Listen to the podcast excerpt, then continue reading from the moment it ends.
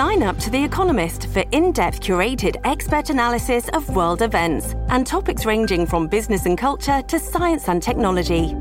You'll get the weekly digital edition, online only articles, curated newsletters on politics, the markets, science, culture, and China, and full access to The Economist Podcast Plus.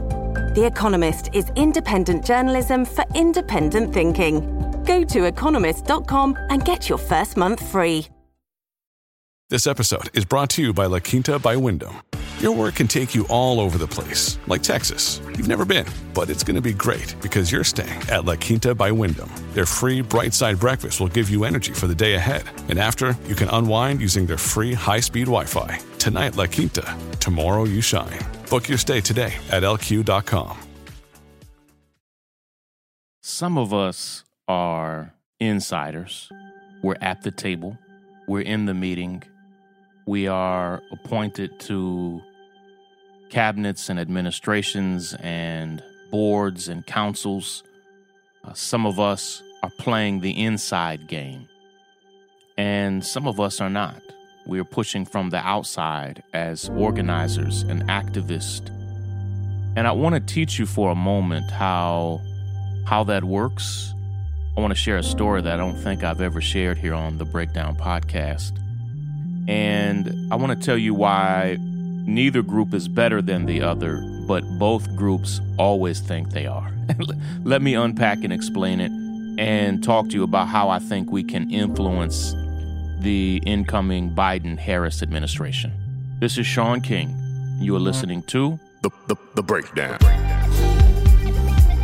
The, the, the, the Breakdown. The, the, the, the Breakdown.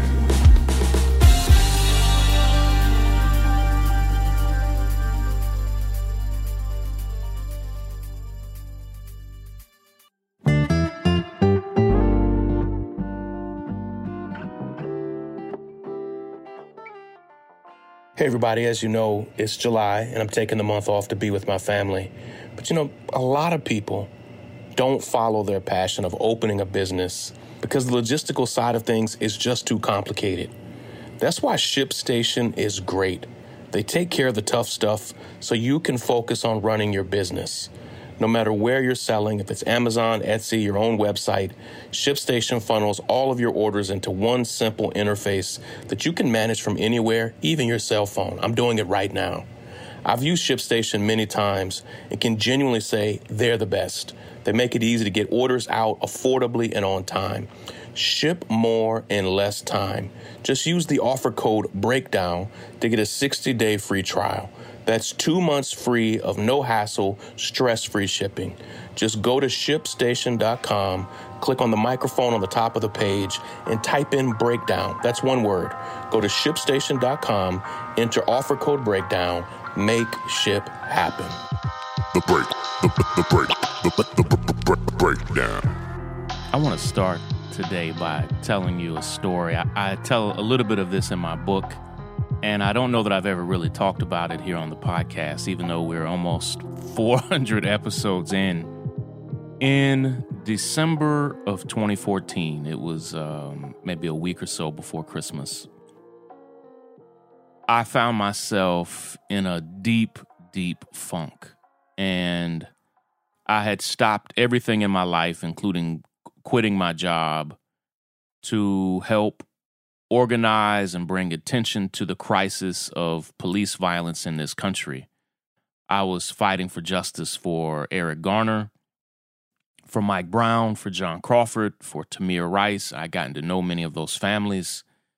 And slowly but surely, come December, after nearly, you know, five months of four to five months of fighting, we realized that there was going to be no justice for Eric Garner, no justice for Mike Brown, no justice for John Crawford, and it appeared that there would be no justice for Tamir Rice.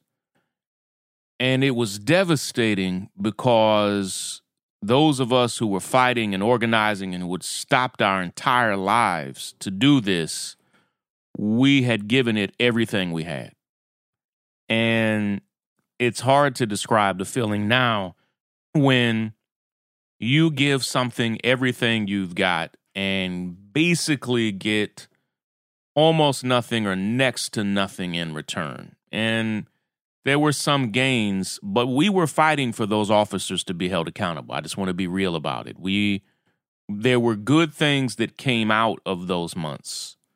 But what we were fighting for was the officers who killed Eric Garner, Michael Brown, John Crawford, Tamir Rice, and more, and the nearly 1,200 people who were killed by police in 2014. We were calling for those officers to be held accountable. And what we realized is that the system was not designed to give us that type of accountability. It was designed as a tool of oppression. It wasn't designed to give us justice. It was designed to impose justice on us or injustice on us. And come December, I found myself in a bad place. And I got a call from a friend of mine who worked at the White House, uh, Obama's White House, and had been there for several years. And he told me, he said, Shaun, tomorrow we are about to announce the members of a new task force on policing. And he said, Shaun, and I, I thought this conversation was going in a very different direction. He said, Shaun, so many people here what we know about police violence and what we know about these cases so much of it we learned from you from your articles i'd started writing professionally at that point uh, from your social media and the way you break the stories down and he said so much of what we know i'm not sure we would even know it had you not broke the stories down and uh, i I didn't know where this was going, but I was feeling pretty good about it.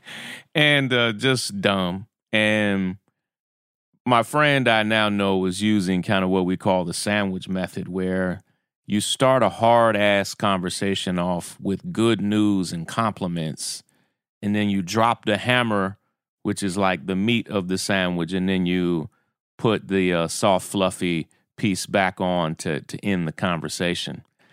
And he said, you know, man, you know, we're just thankful and we're just grateful. And I was thinking, like, damn, am I about to get an award from the White House or what? so stu- so stupid.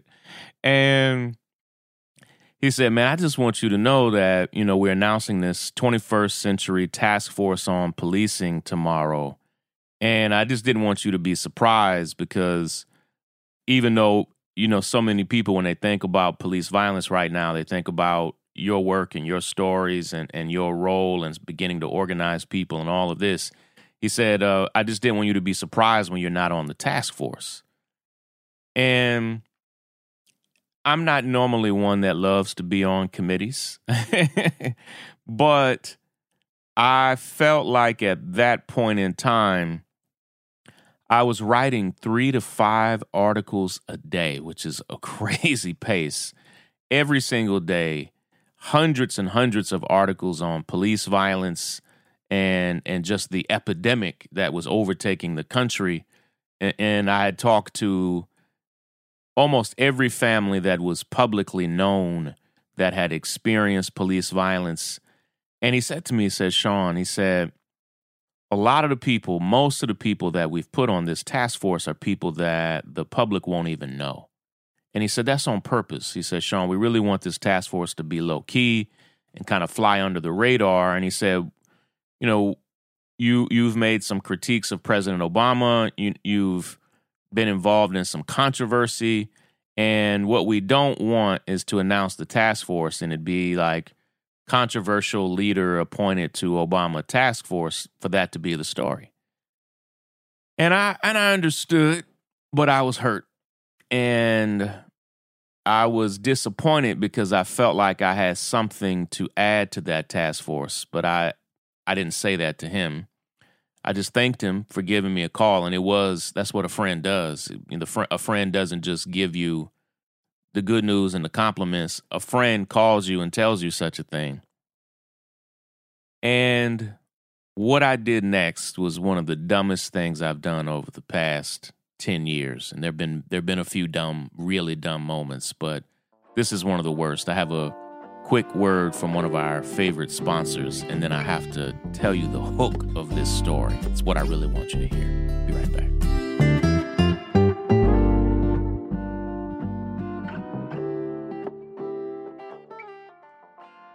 Hi, this is Donnie Rose, Chief Content Editor here at The North Star. Encouraging you to check out thenorthstar.com every day for insightful, engaging commentary on the stories that impact our culture. The writers at the North Star make it our mission to advocate, mobilize, agitate, and disrupt in the name of creating liberation centered content. We unapologetically center the narratives of Black, Brown, and Indigenous people. We understand that you can get news from anywhere, so we are more interested in offering perspective that speaks to the experiences of our audience. We write freely and with freedom on our minds. We invite you to indulge in our daily editorials and engage in the dialogue that will change the world. It's the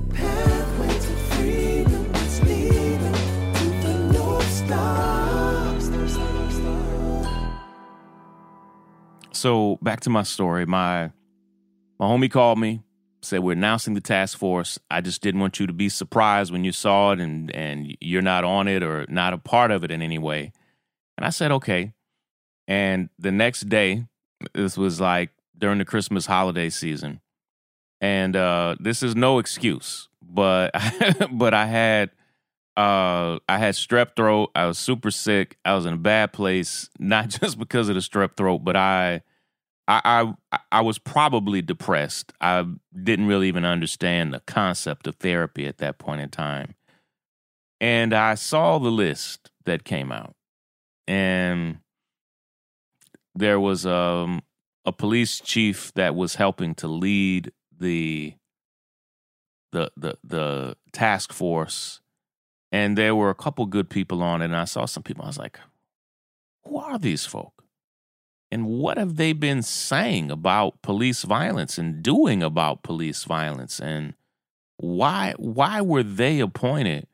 And even if not if not me, why not anybody that had a hard edge about why police violence needed to change? And I got on Twitter and started talking trash about the task force and basically saying that they appointed people who wouldn't rock the boat, wouldn't challenge the status quo, and people who were not advancing the the the newest most progressive ideas on how we would change the system. And and I basically said, you know, they invited people who kind of colored within the lines and if any of them had challenged the system enough to co- color outside of the lines, it appears they would not have been invited to the task force. And that doesn't sound so bad. It was harsher than that. It was cra- it was crass, it was inappropriate, and I regret it. And I have regretted it ever since. And it started trending on Twitter because some of the people who were on the task force were offended. Their friends were offended and they all felt like I had thrown them under the bus and the task force hadn't even started yet and I was already talking trash about it. And it became a top trending topic like people the trending topic was like what if Malcolm and Martin were were on Twitter and um you know the civil rights Twitter beef and my friend called me back from the White House and he said, "Shaun, he said, That's why we didn't appoint you to the task force. And oh, it stung. because he was right. I was a loose cannon. And I realized at that moment, and this is the hook of what I want to teach you right now. I realized at that moment that I wanted to speak and lead like Malcolm. And at Malcolm's height, he would say almost anything he wanted about almost anything he felt like talking about with whatever words and vocabulary and harshness that he I wanted to speak like that. In a lot of ways, Malcolm had been my role model forever. And uh, all the way back to when I was student government president at Morehouse, even though I'm at this school from Dr. King, Malcolm, in a lot of ways, was my role model. And, and his example had impacted me even when I was in high school. And so I brought this hard edge to me, and I was always willing to say the hard thing, which really made me an outsider. I was wanting to say whatever I want, like Malcolm, but I wanted to have the access of Martin. In essence, I wanted to speak like Malcolm, but get to go to the White House like Martin. I wanted to live, speak, organize, and function like an outsider with the benefits of an insider. And this is December of 2014, you know, over six years ago now.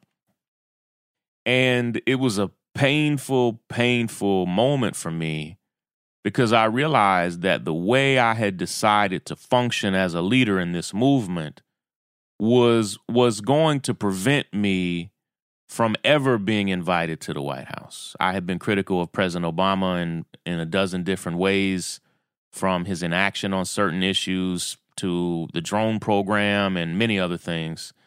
And not just that, but I was just highly outspoken and and so were many of the families and one of my dearest friends at the time became Erica Garner and nobody was speaking just more harshly about the way they were they felt like they were being abandoned by local leaders, state leaders, national leaders and calling them out in the harshest possible ways and I understood it and I echoed it and that also meant that I just wasn't invited to any task force or commission or council.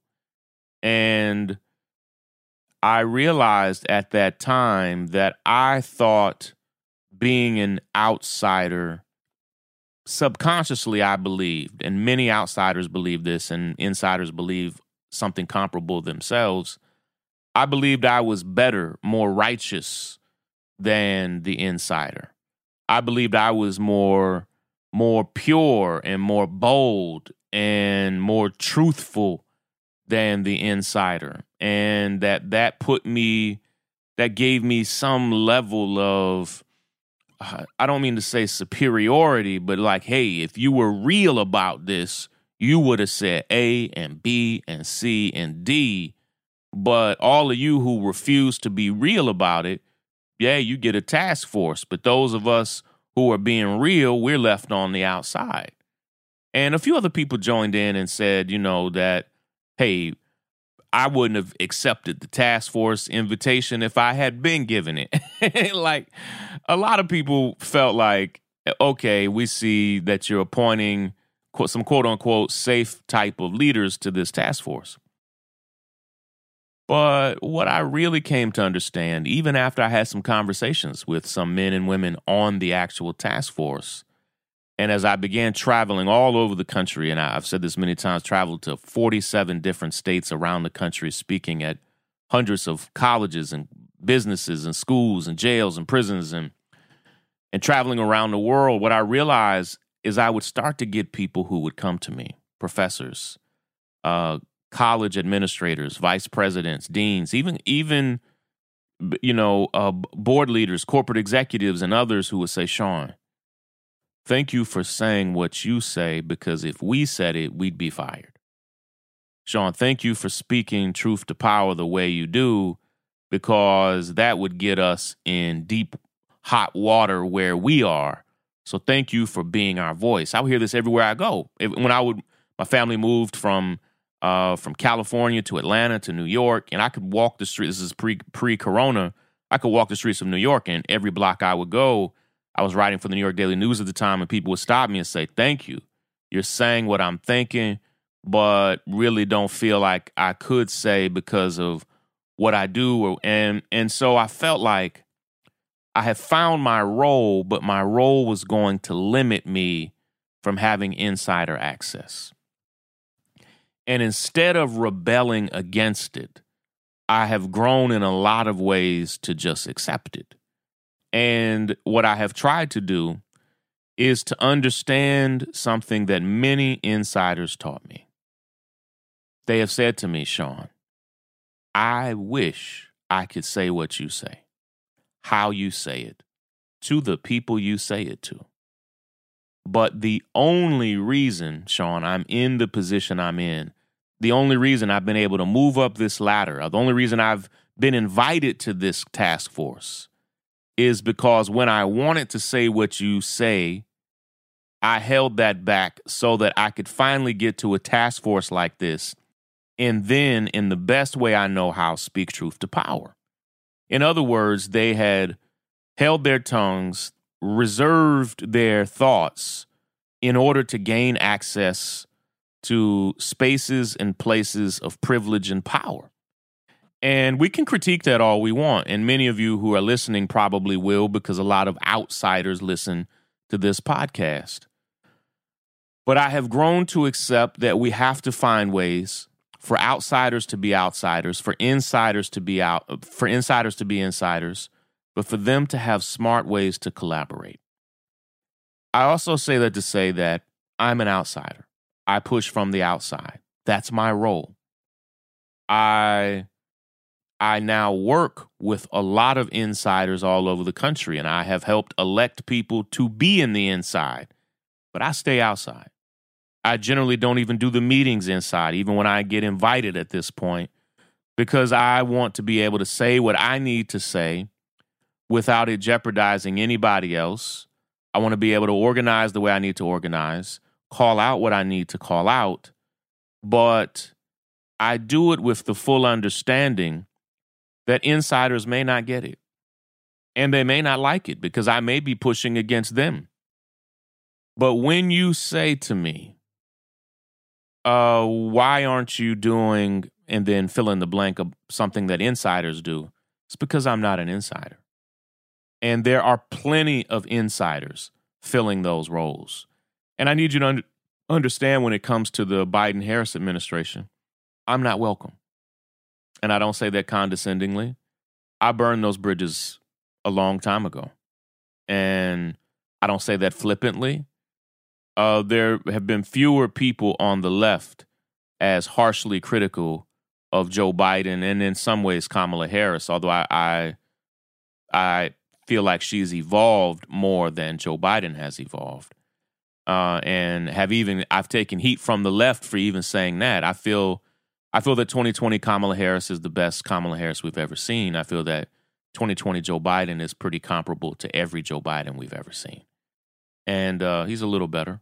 And uh, I think Kamala Harris is significantly better.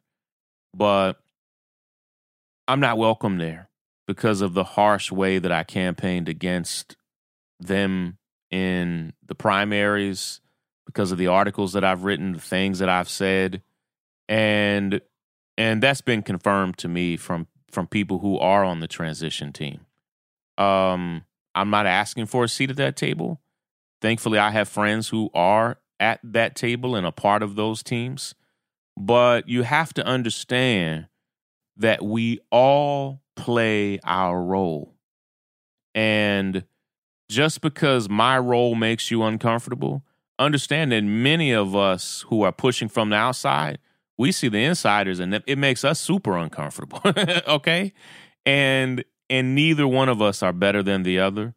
And right now, whether you understand it or not, I'm pushing from the outside at BidenJusticeDemands.com to make sure that they actually have strong policies to confront mass incarceration and racial injustice and police brutality.